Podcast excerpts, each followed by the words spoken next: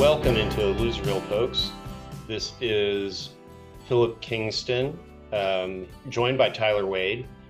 We have um, at least a couple of guests that we're trying to schedule that I think are going to be really interesting. Uh, one is a legendary lawyer in Dallas who has um, very much changed the landscape of affordable housing. Um, and another is uh, an education expert that I think people are going to enjoy. But for this week, you have me and you have Tyler Wade for a cruise show. Hey, Tyler.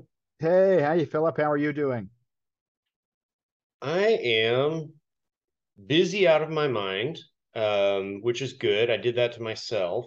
Um, but also trying to get out of town so I can go see F1 this weekend.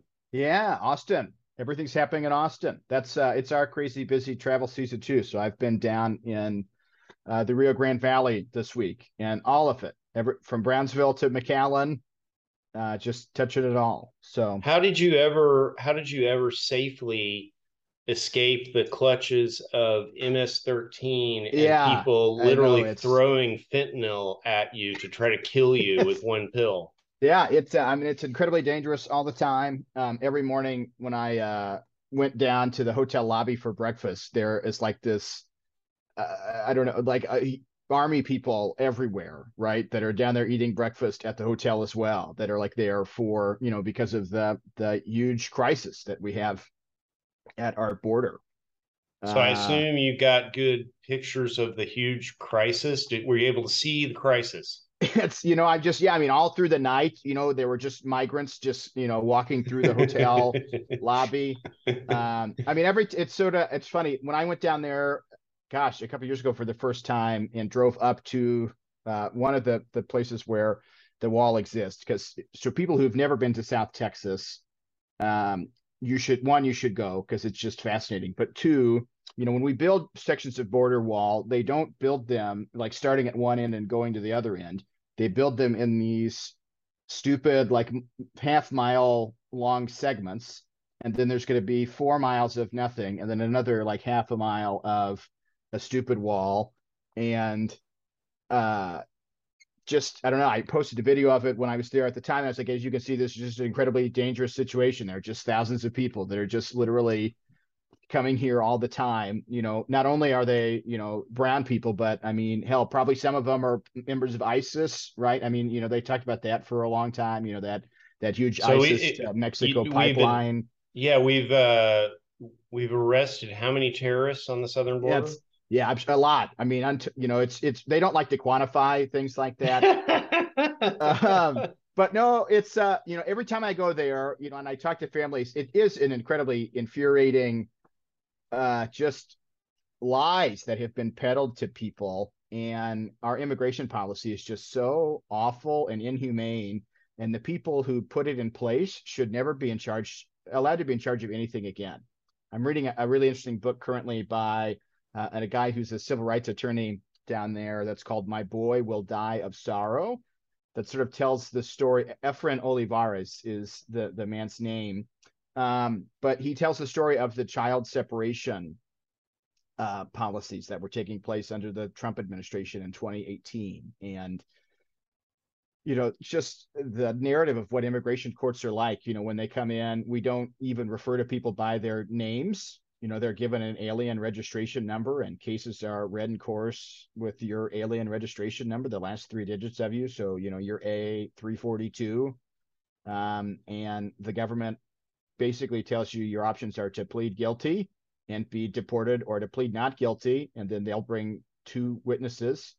You know, the border patrol agent who arrested you, and um, then the other border patrol agent that was you know doing research on you and found out that you have no right to be here and then you'll be found guilty and deported um, and oh by the way we're going to take away your children from you and you may not get them back again uh, Well, yeah, and that's uh, that is truly heartbreaking, and that that certain his his uh, recitation of those events is very valid. Many people have experienced this, but currently, um, the thing that a lot of people don't understand is that the people who are coming to the United States uh, don't really fall in the category of people seeking um, to be here without going through the right process. You know, most of them are asylum seekers, which they have a legal right to enter the United States and make the asylum claim on our side of the border,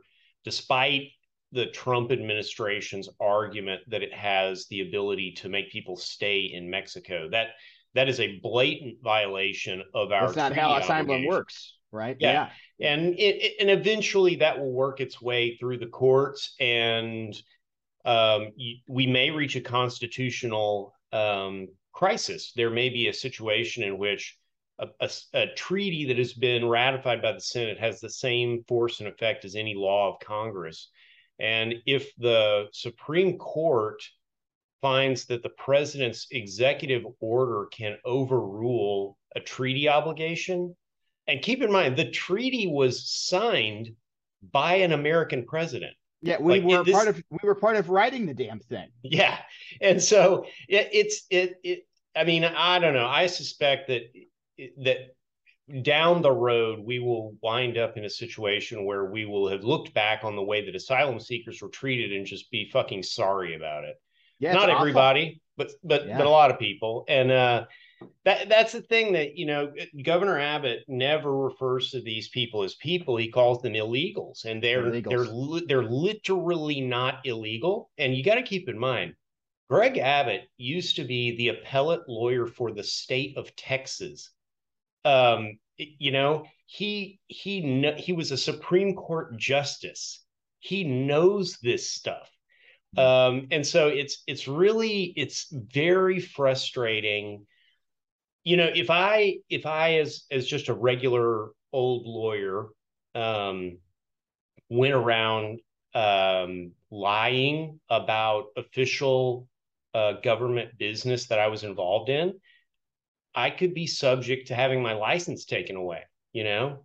And i i, I just i i don't know man. I'm i'm i'm pretty audacious about what i will and won't say. Um about what I will say, I suppose, is how I should put that.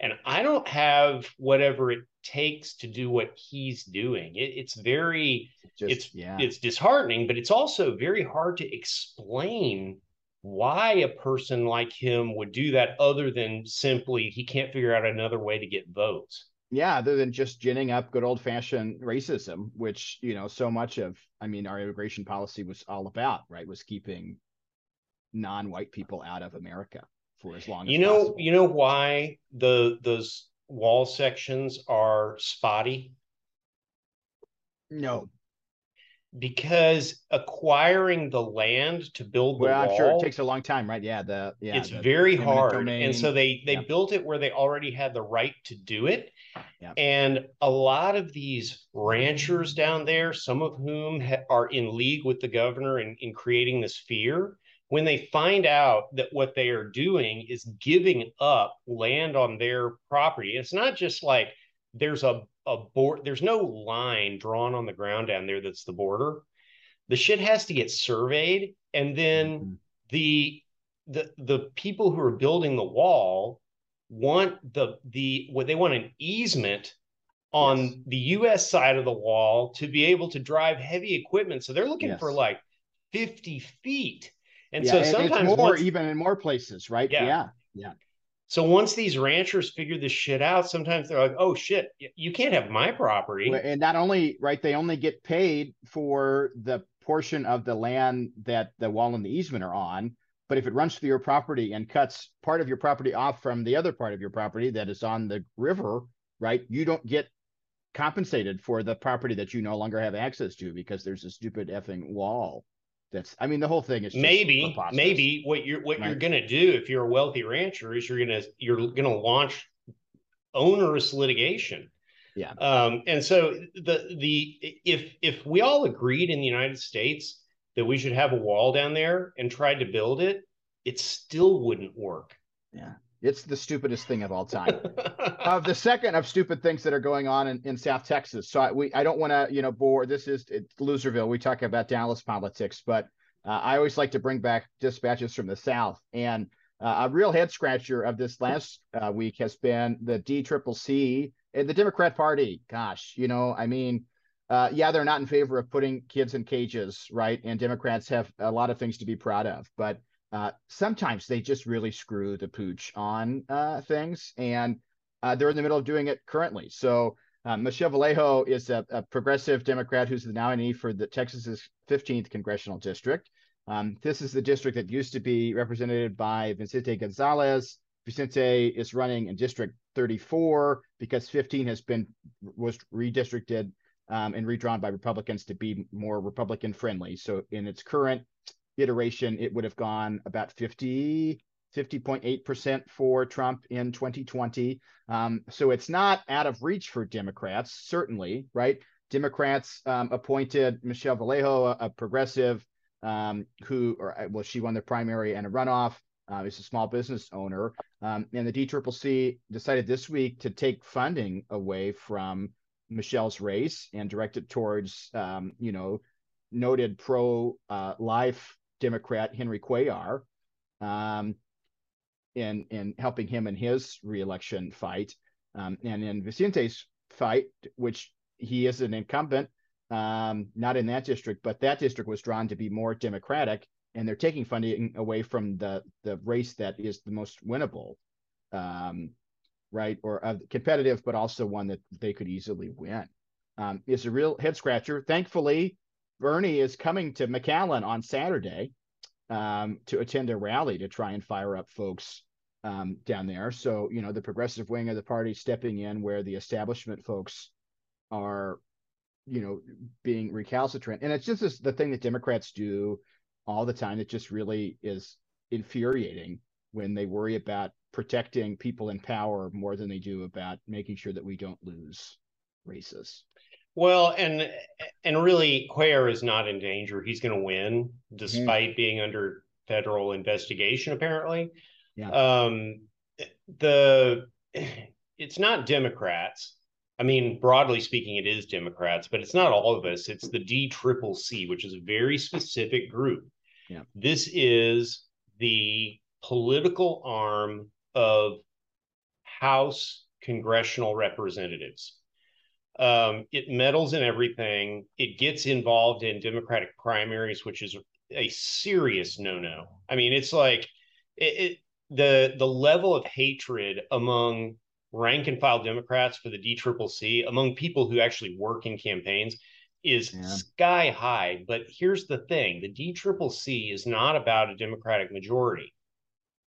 It is about keeping Nancy Pelosi as Speaker. That is its goal. Yeah. And uh, uh, Michelle is seen as somebody who would not be a reliable vote for Pelosi for Speaker. I don't know what communications she's had that made D Trip think that. Everybody calls it D Trip. Um, but um, she's seen that way. Um, and of course, uh, you know, Nancy Pelosi has now tipped the scales in Henry Cuellar's favor in two successive elections against a woman who almost certainly would have won uh, you know, two years ago against him and probably could have won, uh, you know, this year against him in the primary. And it's, it, it, uh, you know, there's been a lot of love for Nancy Pelosi the last, last couple of weeks when we've seen, you know, how she handled herself on January 6th. But uh, man, fuck that. I, that lady sucks. I, you know, I don't want her. Um, and we'd be better off without her. And I don't know. I mean, she's crooked as shit. She trades stocks like a mad woman. Her husband has a million DWIs that never get prosecuted. You can't tell me that she's playing by the rules, you know? Yeah, no, it's yeah, incredibly frustrating. And, and the I thing is, everybody, yeah. everybody who listens to this podcast, I guarantee, has gotten a text on their phone from D Triple C trying oh, to raise their money. money. Yes. And if you yes. ever give money to the DCCC, yeah, don't. you can go to hell with them. Yeah, don't do it. It's uh no, it's I mean incredibly frustrating. And you know what's awful. So if Michelle loses this race, um, you know, this why it contributes to the narrative that you know Republicans are are taking over Latino uh, areas, right? And the Republicans are, are taking over South Texas in a race that is, you know, very winnable. Um, and I think also contributes to the narrative uh, that Republicans say is that you know Democrats just take Latinos for granted, uh, and and they don't want to actually do anything to help people anyway, right? Um, and it just is another way to sort of double down on that. So incredibly, incredibly frustrating. If folks are so inclined to support folks, I know Michelle would appreciate uh, folks, um, you know, talents, time, and treasure in the closing. I mean, what we have four weeks until election day, right, or less than that now. So um, this is crunch time. Early voting starts Monday.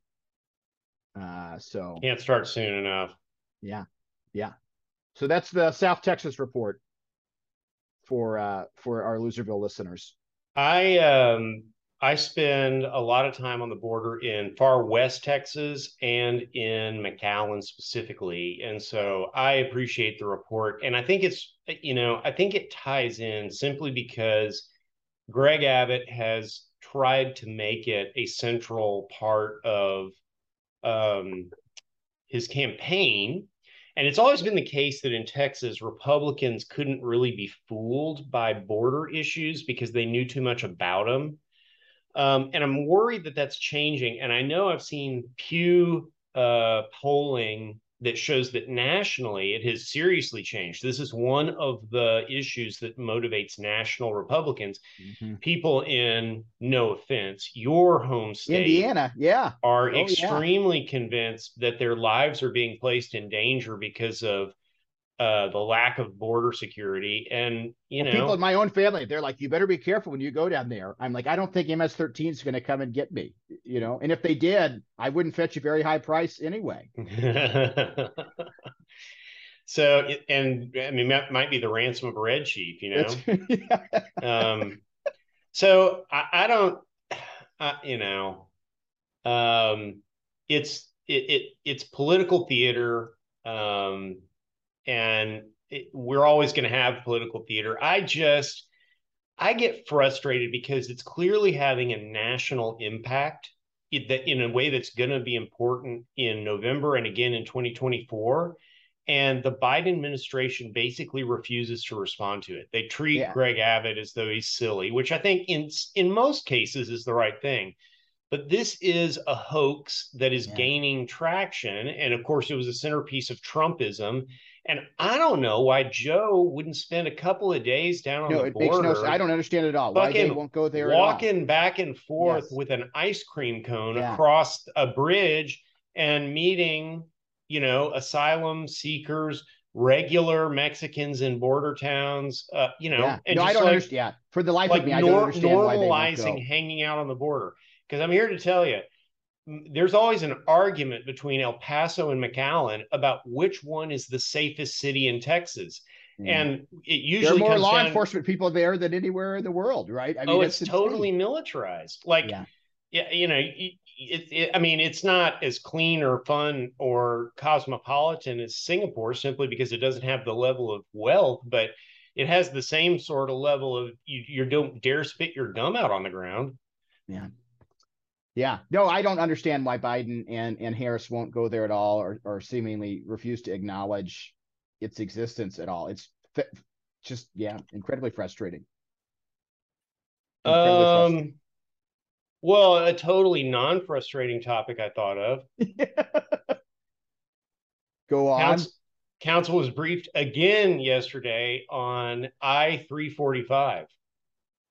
Yeah, yeah. Well, after I mean, reading so the the Dallas, you know, the news is editorial about this from the weekend was just the stupidest thing that I mean, they've been on a roll lately. The folks that are on the editorial board at the Dallas Morning News uh, of some of the stuff that they put out, but the one that they wrote about 345 is just can Dallas afford another deck park?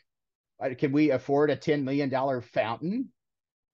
Like Granted, that was donations, but you know, God, of the it's a priorities thing, though, right? Yes, yes. Um, you know, so yeah, they write that you know uh, editorial, you know, titled Dallas uh, Beware TxDOT's Alternative for I three forty five. So you know, Philip and I and others uh, aligned with us think that TxDOT's proposed solution is a stupid one, right? And the Dallas Morning News is like, you know what? Actually, the hybrid option is stupid. Let's just keep the thing as it is, but make it a smaller footprint, which I don't even know what the hell that means. the same number of lanes. Uh, I, I will tell you, I knew exactly what they're trying to do. They have sensed that the Overton window moved to having at its edges hybrid versus complete removal and replacement with a boulevard and that even the the uh, you know the kind of tunnel project a completely covered project had already lost momentum. The argument right now so the the the synthesis uh, the the thesis is trench it. The um wait now now i'm fucking this up. It's the the yeah the antithesis is tear it out and put a boulevard. And what they're worried about is that the thesis is going to wind up being more in the flavor of a surface level boulevard. So all they're trying to do is move the Overton window. They're trying to to put a stake in the in the in the earth for the idea of let's keep the god awful piece of shit we've got now and the the reasoning behind it right other than you know the preposterous uh, you know, commute time increase that we've talked about on Loserville before, right? And they're also like, well, we know, you know, highways in the past were used to, you know, uh, keep racial neighborhoods separated, but nothing we can do about that now. but it's like, but we have an opportunity to do that now. And then it seems to be one that's about cost, right? They're like, well, if we were to do the one, it'll cost a billion dollars. If we do this, it'll just be six hundred and forty-five million dollars. We've saved so it's this weird fiscal austerity kick that they I mean, it's very much on brand, but just as a stupid.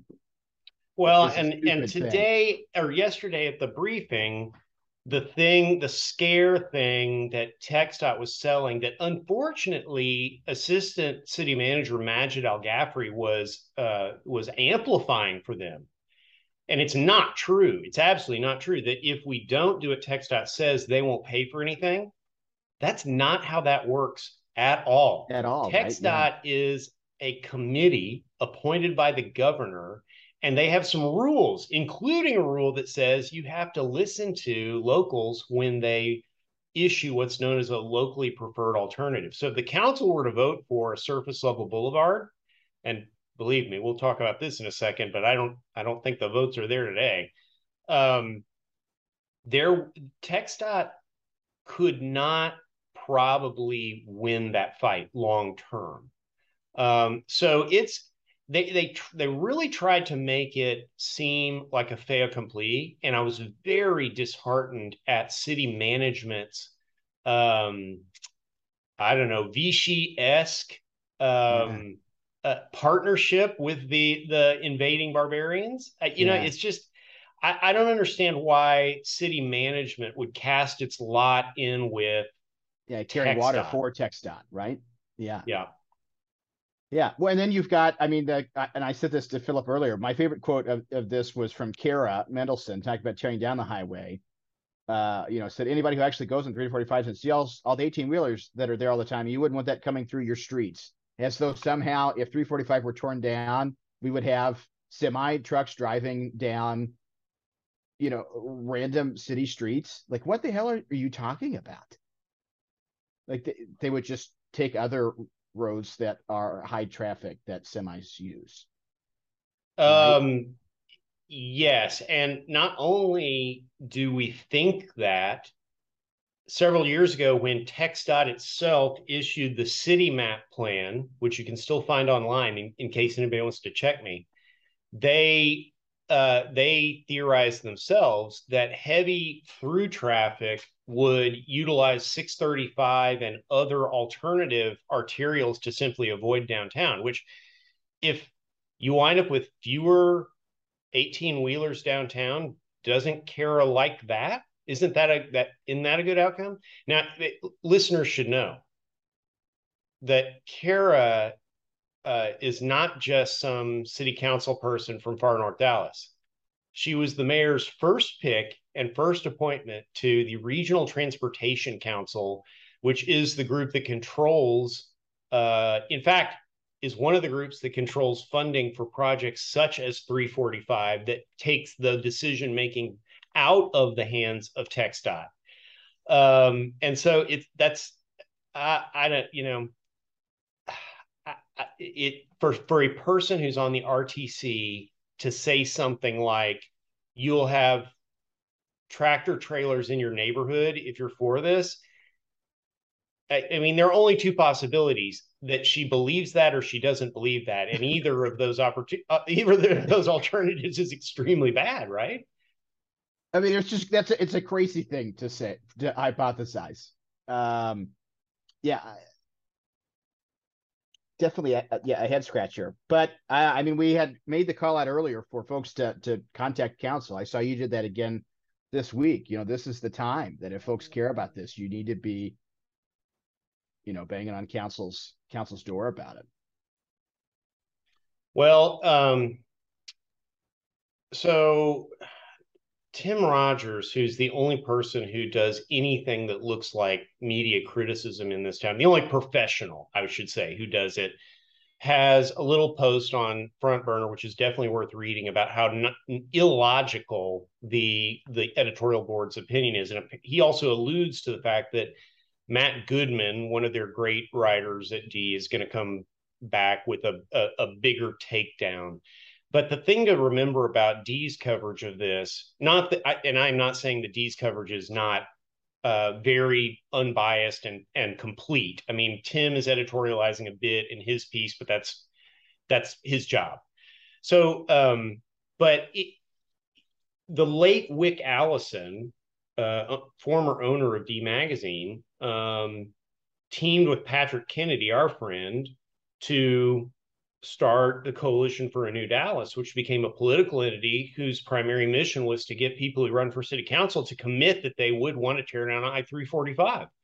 And I will tell you that there are people sitting on council today who told Wick and who told Patrick something different than their comments today would lead you to believe their opinion actually is. And, you know, um, it, it's up to each person to determine what personally their uh, the value is of their promise to a person who has died is. Like that's that you you have to set that for your own value and times change and I, i'm not i'm not here to cast judgment on everybody on council. Um, we, for one thing we don't know what they're going to do yet so it's it's pointless to castigate them. But if there is a situation in which somebody has used Coalition for New Dallas's um, money and influence to achieve their seat and then completely abandon the promises that they made, that's something that voters ought to know. A hundred percent, right? Um, you know, Tim's uh, comment too, right? His speculation he finds for the news's uh, position on this was uh, has to do with Carpenter Park. Um, that if they were to do the Boulevard option, um, or I guess either one, right? That part of the Carpenter Park is in the right of way that would need to be demolished and rebuilt. And no, no, no, no, no. And no. this is a good point. Like it, this is a good point because when we did the remodel of Carpenter Park, we specifically considered any future outcome on uh, I three forty five, including trenching, would not affect the park and uh, the the down Parks for Downtown Dallas, the former Decherd Family Foundation that raises money, um, is officially completely neutral in I 345, but has specifically said it will not affect Carpenter Park. Okay, well, good. That's good to know. Right. That was uh, Tim's theorizing was, you know, Decherd being former chairman of the Dallas News. Well, and it, here's where I spoke too quick. Tim is, as the person, the only person professionally who does media criticism, he's got the uh, he really understands the morning news in a way that most people never will. So this is valid speculation, but their official position is don't worry about it. Mm-hmm. Because people were reluctant to give money for Carpenter Park or to vote for the bond package if they thought that the money would then be wasted by uh, trenching I 345. Right. Which, yeah, but yeah. we ran these traps back in the day.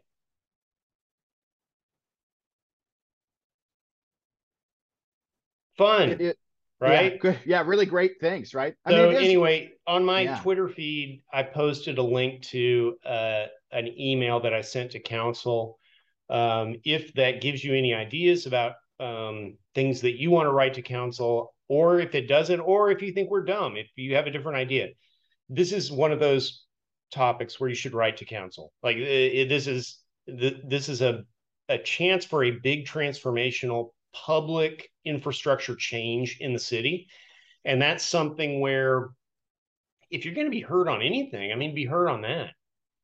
Well, and I mean, what the 52% of the people, that was one of the things in the news editorial. Well, 50%, 2% of people that took the survey said that they are in favor of it. Yeah, 52% of the people who engaged with a TxDOT survey. TxDOT survey. like, I mean, this is the only, I mean, this is like saying, um, I mean, DISD has terrible turnout, but they they have thousands of times the voters that that TxDOT has for its stupid survey. That was I was like, what is that's just such a straight we had 52%. I mean, a huge mandate. I mean, that's you know. You know what like, TxDOT survey didn't have? The ability to verify who is taking it. Taking it, yeah, right. Yeah. IP addresses, I mean, all kinds of stuff, right? Yeah. So I don't know, man. I uh that it, as we discussed before, the current state of play around I three forty five is depressing for those of us who think that it needs to be replaced with a surface level boulevard.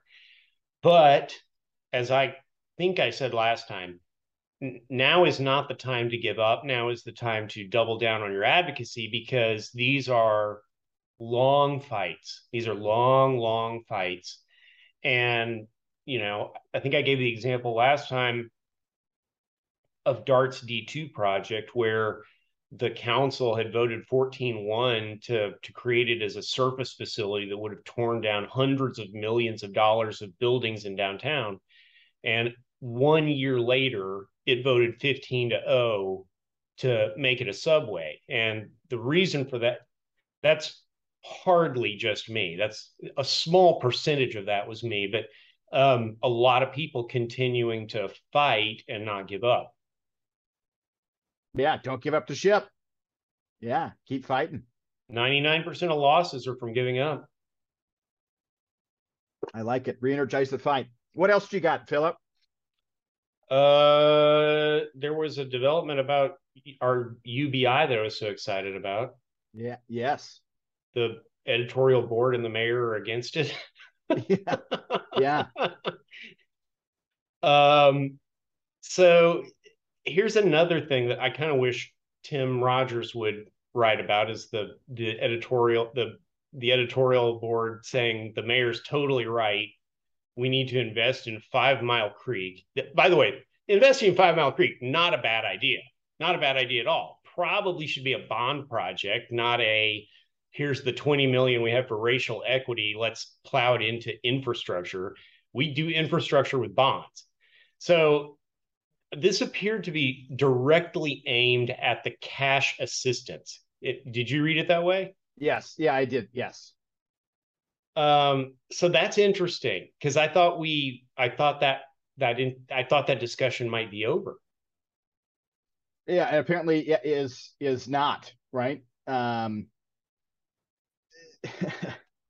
it's such a and it's it goes back to that. I mean, the conversation we had about this when we talked about the UBI thing, right? Is that it's this stupid assumption of this zero sum thing, right? That if we do this in one area, we can't do this in another area. And on the one hand, they're talking about how it's not that much money anyway, and it would make a difference in these people's lives. And it's a stupid, but it's also like, but if we do it, we're not going to be able to do these other parks and recreation develops and improvements. It's just a, it's a false choice that serious people should not even like really pay attention to.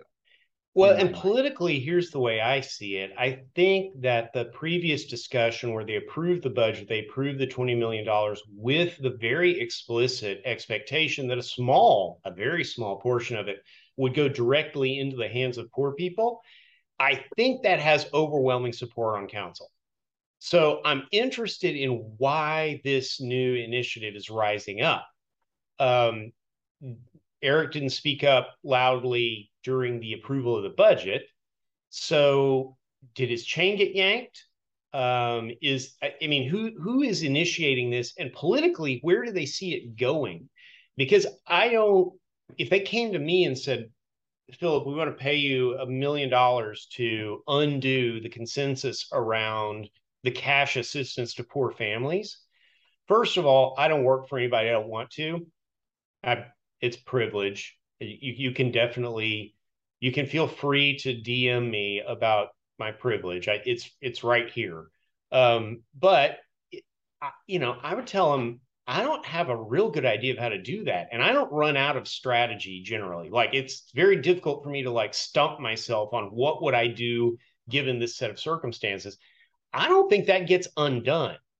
And so either they believe it can be undone and I'm wrong about that, or they're wrong about that. Somebody's made a mistake about the relative likelihood of success, or it's being done for a different purpose um, is it being done as an election topic for May? Uh, I think that's entirely possible. If Eric is trying to rely on the people that we discussed last episode, the the the, the scarcity people, the the zero sum people, to to come out, and he thinks this is going to drive votes, I I think that's entirely possible. Right. Well, and it does. I mean, it's the fits. So Tristan Hallman's quotes, right, was the, the mayor does not support a cash giveaway program. There are limited dollars and a lot of possibilities. So the mayor is looking for the most impactful projects that fit the objective of investing in historically underserved and overlooked communities. Right. It's like sound sounds sounds campaigny, doesn't it? Yeah, it is very campaigny, right? And yeah, there are limited dollars and lots of possibilities. But and it, it sounds like he's mean, not even going to make a serious attempt to undo what the council voted for, right? No, not at all. I don't think, right? Yeah. Because he could he could have a so the the the I guess the uh the agenda for next week came out last Friday. He could have had an item on that agenda to undo that program. Mm-hmm. I don't think he cares. I think he just wants to talk about it's the political posturing, right? Giveaways. We, yeah giveaways giveaways you know really what yeah. if somebody if somebody cares about these people um i mean i think a lot of us care about these people if somebody who's media savvy cares about these people it would be good to go identify some people who would be likely recipients and put them on camera yeah, uh, yeah to talk about what $250 a month would yeah. mean to them yeah yeah that would be a great a terrific idea right um yeah very electioneering very campaign slogany, and yeah, it's counting on those folks that well, they're just the giveaways. We're just giving away all this money to all these people. Is it rude if I say uh, that is using poor people as a political prop? No, I don't think so. I mean, I it, using exactly it, it is. I mean, the idea that I don't know, man. This is a weird you get into a weird situation here thinking about people's motivations. There are definitely people who believe very clearly that giving money to poor people is the wrong thing to do. You shouldn't do it.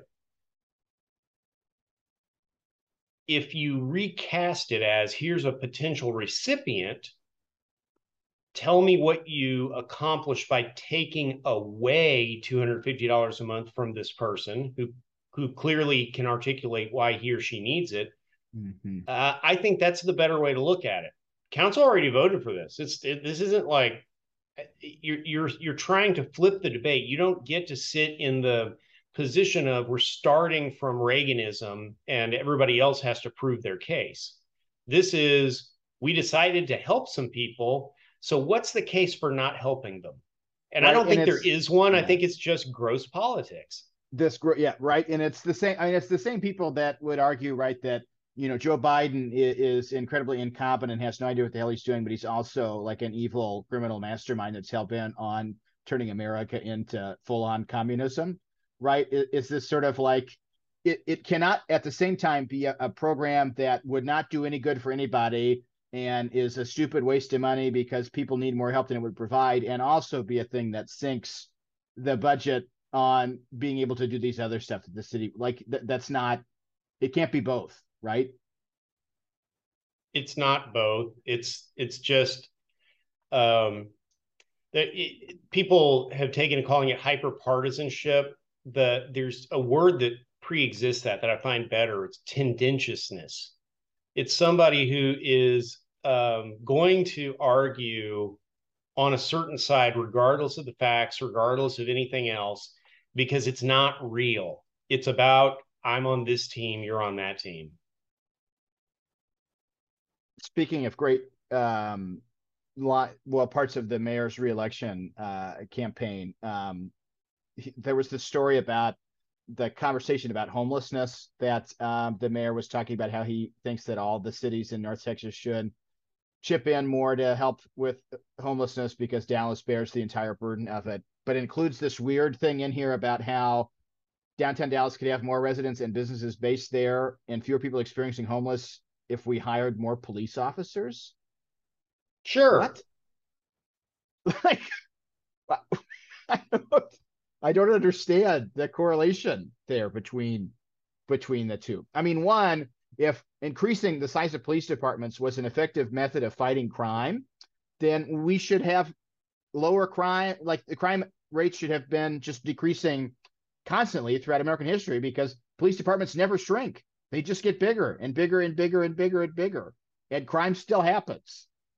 Right? Like the uh, and if you have I, if you if yeah. you have, you know, um 2.85 officers per thousand people as Dallas had in 2017.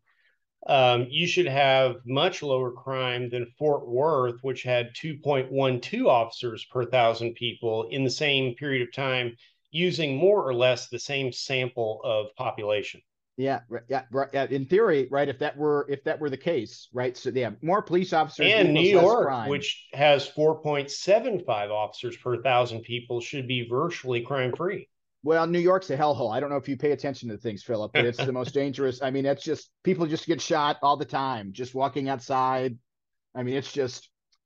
I mean, if that, yeah, I listening to you know these folks on the commentators on Fox News or that talk about cities and the way that they talk about them and the places that they live in. I just don't, you know, I don't know. How could it be a hellhole where people are just dying all the time, but yet you still choose to work and live there? I don't know, know it, man. It's a mystery. If it were that dangerous, I think I would leave, right? If I feared for my safety to that degree all the time. Um, but yeah, they're gonna someone is gonna have to help me understand how we can fight homelessness by hiring more police officers. I just don't. Especially I since every policy we've passed in the last 10 years has tried to decrease interactions between police and homeless. Oh, you know, it, and believe me, I, have ridden along with cops. Um, I've ridden along with firefighters. I've talked to hundreds of both.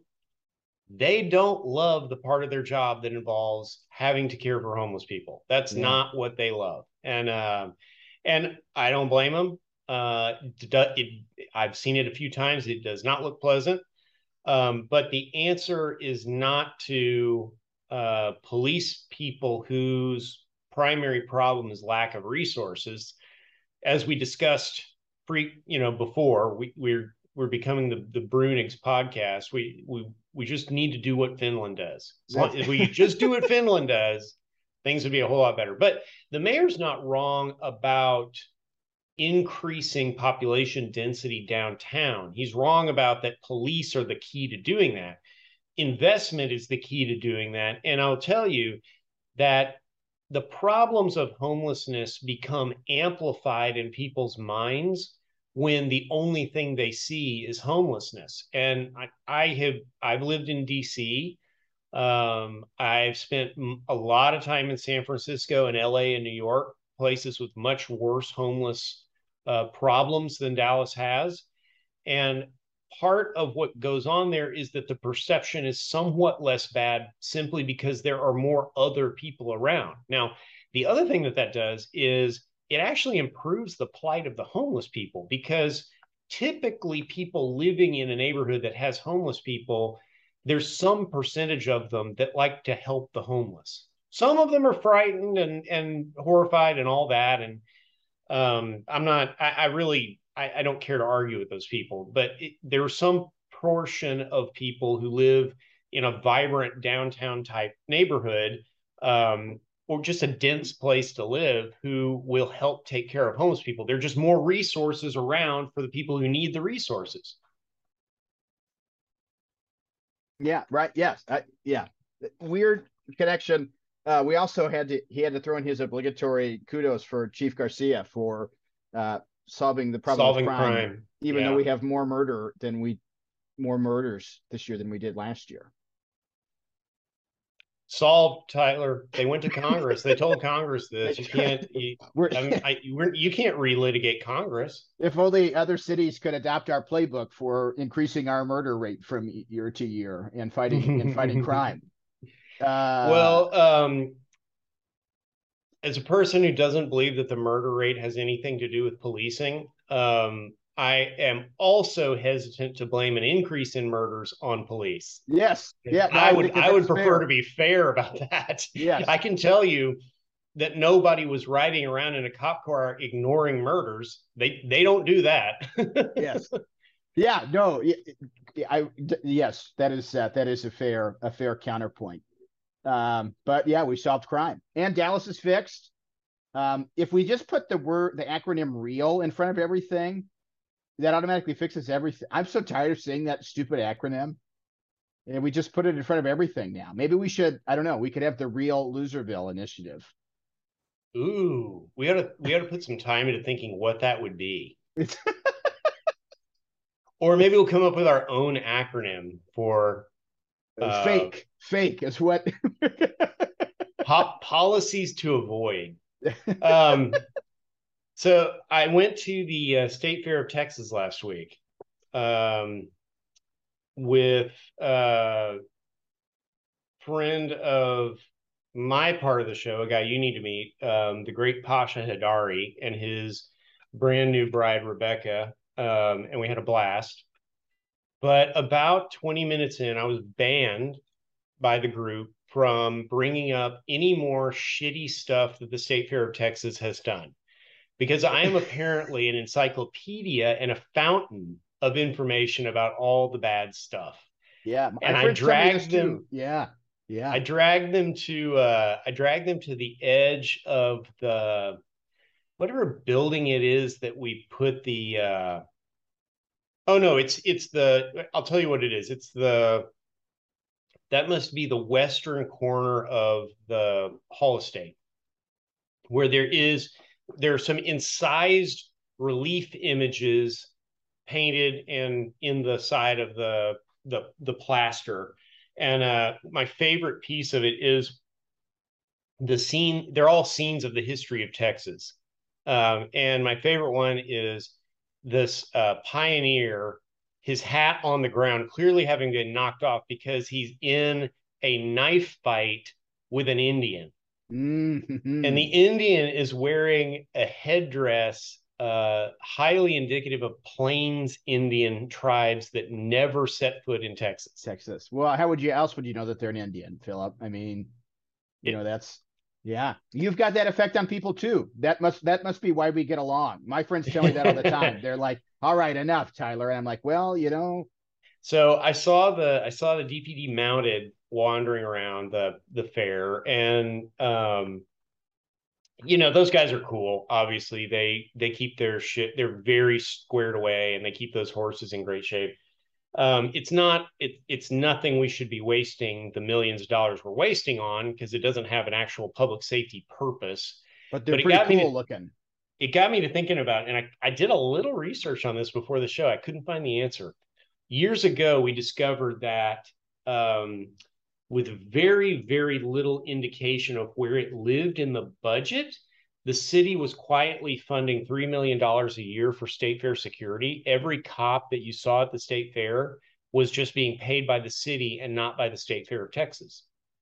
And so we went ballistic and we got it reduced, I think the first year to $2 million. And then I think actually we may have gotten it reduced to $1 million. But the thing I couldn't determine this year is whether the city of Dallas paid for any DPD officers to be at the state fair. There were plenty, plenty, plenty there. And I would submit that the state fair can afford to pay them itself if it so chose.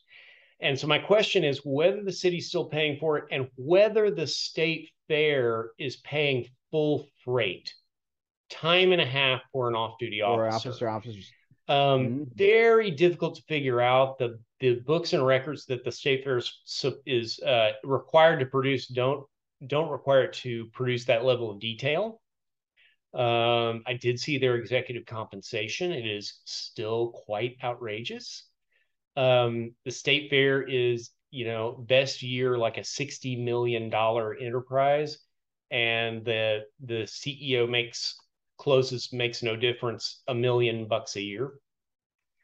So anyway, part of the reason for that is because the state fair years ago signed a contract that said that it would use all of its excess revenues to either fix up the park or invest in the surrounding neighborhoods.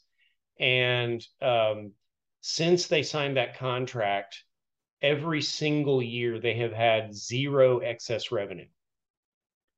Huh, that's surprising excess revenue was surprisingly defined in a way that allows the state fair to determine exactly what it is. And so if they happen to pay their CEO a million bucks a year, hey man, they looked into it. The they tried. It yeah, they tried.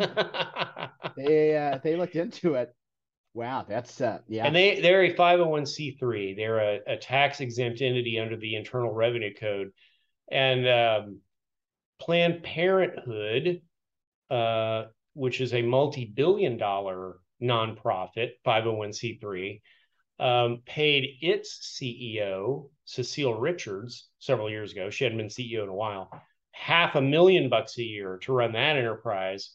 And for that excessive compensation, she had to go testify in front of Congress. Congress for it. Yeah. Interesting. Anyway, it's a uh, there's a great series that you can still find online from uh, Central Track that they published a few years ago about all the reasons not to go to the fair. Uh, it's still timely. Most of the things they pointed out have not been fixed. Uh, so I, I, encourage people to read that and not have to go to the fair with uh, a um, a person of my personality Debbie and Downer. background. a Debbie Downer. Yeah, right. go with yeah, somebody go with somebody and have fun. Drink beer, yeah. ride ride. Don't take yeah, don't take Philip and I to that.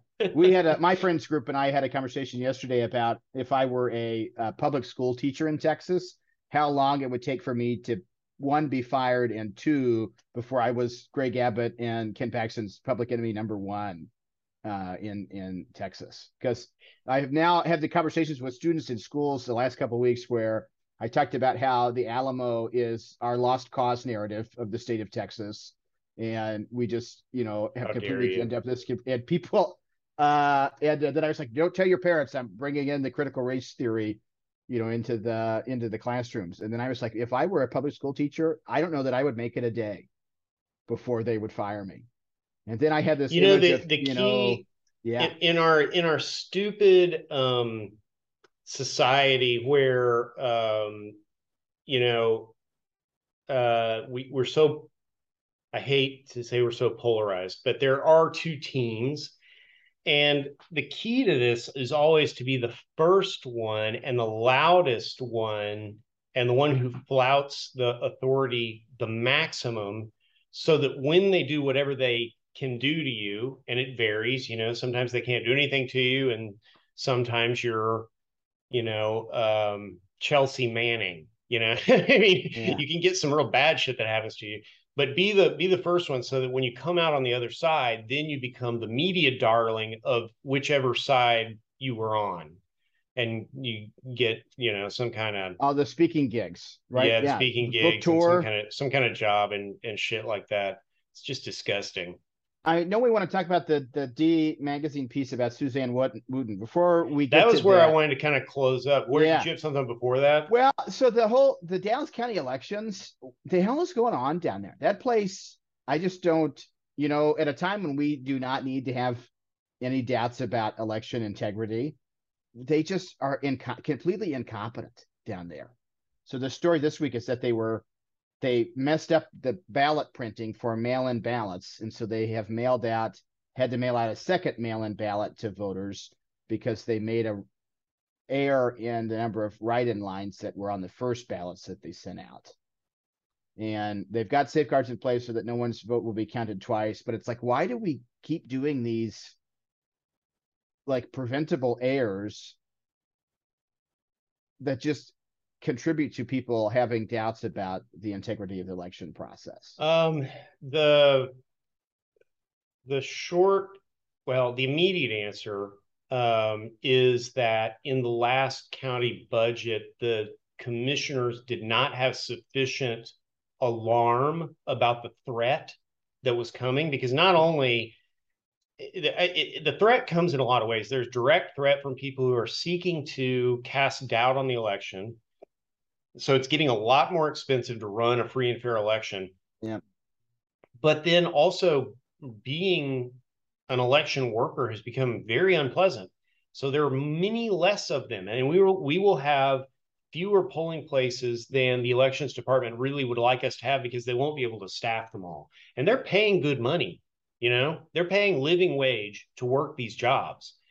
Um, so I mean, and you know, they're affected by the fact that wages have gone up like everybody else. So they they should they're paying 15 to 18 and they should probably be paying 25 to 28 and that would probably move the needle a little bit better. But you know a, a lot of these jobs are filled by volunteers historically. And uh, those volunteers are drying up because who wants to put up with the abuse that they get in these positions?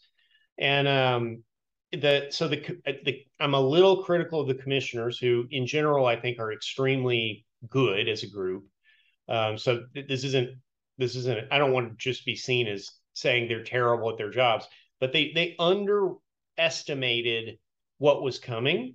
And I don't think that uh, uh, Michael Scarpello, the, the the the director of that department, has the resources he really needs to be super effective. But that doesn't answer the question about the mistakes. Um, and so there's blame in a lot of places here um, including in his office. Um, and I'm not saying I, I am not saying Michael Scarpello needs to go. I, I, I just don't think that the record is complete on that yet. He needs we need to see what he does with this election for one thing, um, but he needs to step up. Uh, I, I think that's pretty easy to see. The last municipal election wasn't awful, but it did have hiccups, and the one before that um, the November uh, 20 election had um, had uh, polling places that were running low on ballots. Um, yeah. You know, and they and they fixed it. They got it figured out, but it's just not understanding how many voters are going to show up at a at a at a, at a location is a function of two things: inexperience um, born of either new people in the organization or changing polling locations. Like there, has been way too much changing of polling locations, and we would do way better with a director who said, you know what, this is a fixed list, and it's going to take dynamite to move one of these. Yeah, yeah. Yeah, and it doesn't help, right, with the concerns about school safety because of the craziness, right, that a lot of right. schools have. DISD is much less right. willing to help. Yeah, yep, yeah.